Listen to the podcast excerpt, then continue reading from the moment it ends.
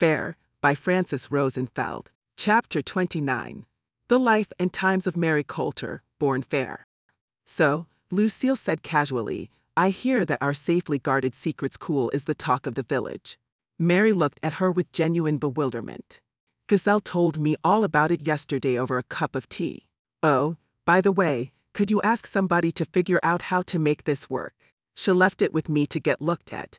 Lucille pulled the tablet out of the basket and set it on the table. How did she find out about this? Mary asked, and a fleeting flash of fear shrouded her eyes. Lucille forgot about her irritation for a second when she remembered that the girl was hiding there to safeguard her life. Her previous priorities fell to the wayside for a little while as she thought of the best way to reassure her niece. She listened in on the girls while they were talking in shop, she said in a much softer tone. It seems, she hesitated, that not every council member is averse to the idea of all of you learning these things.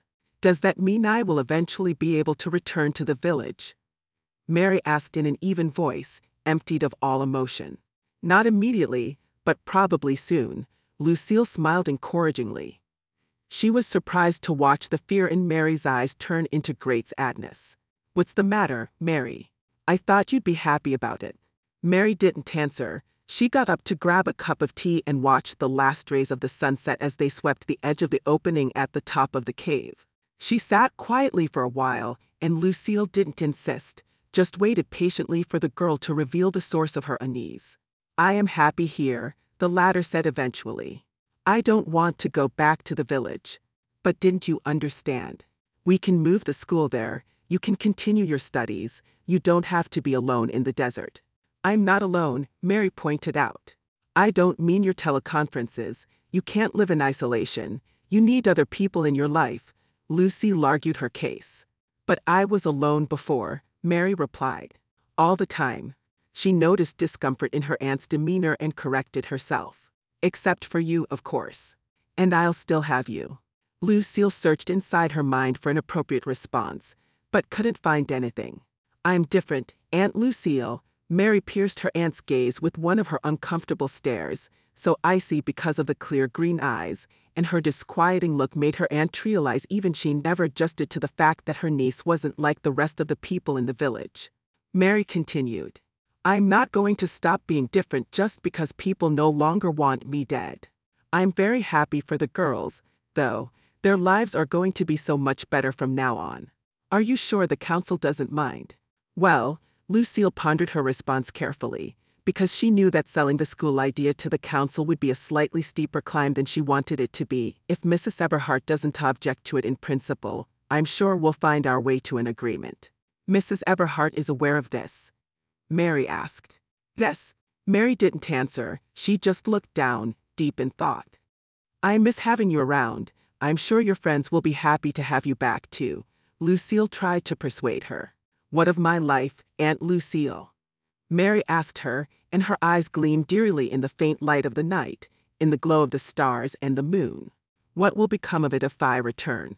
You can settle down, have your own home, a family, Lucille hesitated to offer, with the realization that Mary's unusual countenance made the aforementioned options unlikely, if not impossible.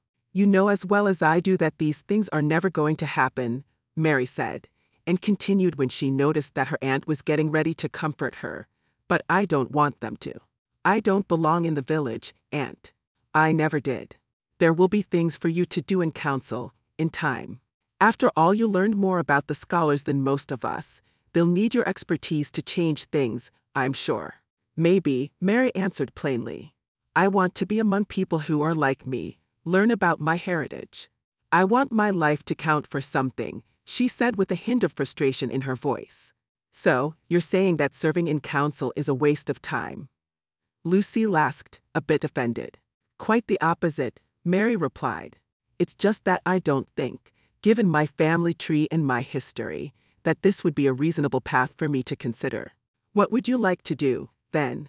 Her aunt insisted. I don't know. That's why I need to find out what's possible before I decide to apply myself to it, Mary said thoughtfully. There is no such thing as possible, Mary, the one in the mirror commented. Only the limits of your own thought.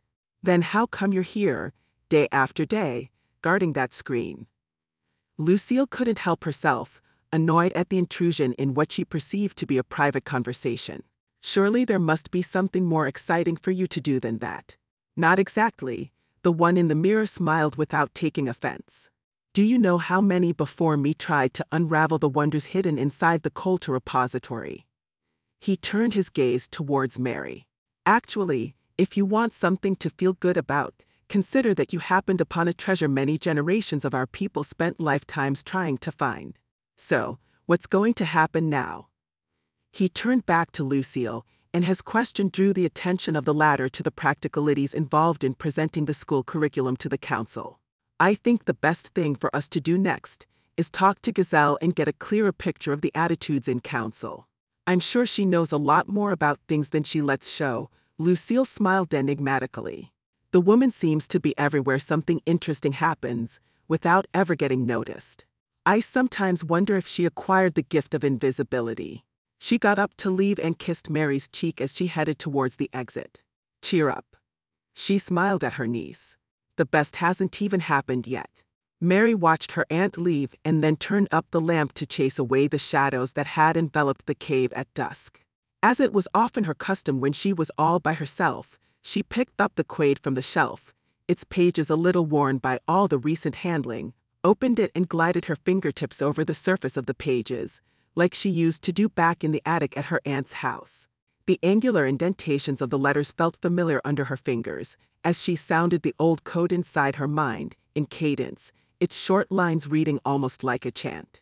Even after she had learned what the lines meant, the melody of the strange words, written in short sequences like an endless poem without rhyme, still managed to give her goosebumps. Her eyes lit up and she smiled, then jumped from her chair to look for something else on the shelf. She picked up an empty composition book and a pen, drew the table lamp closer and sat down to write. The Life and Times of Mary Coulter, Born Fair,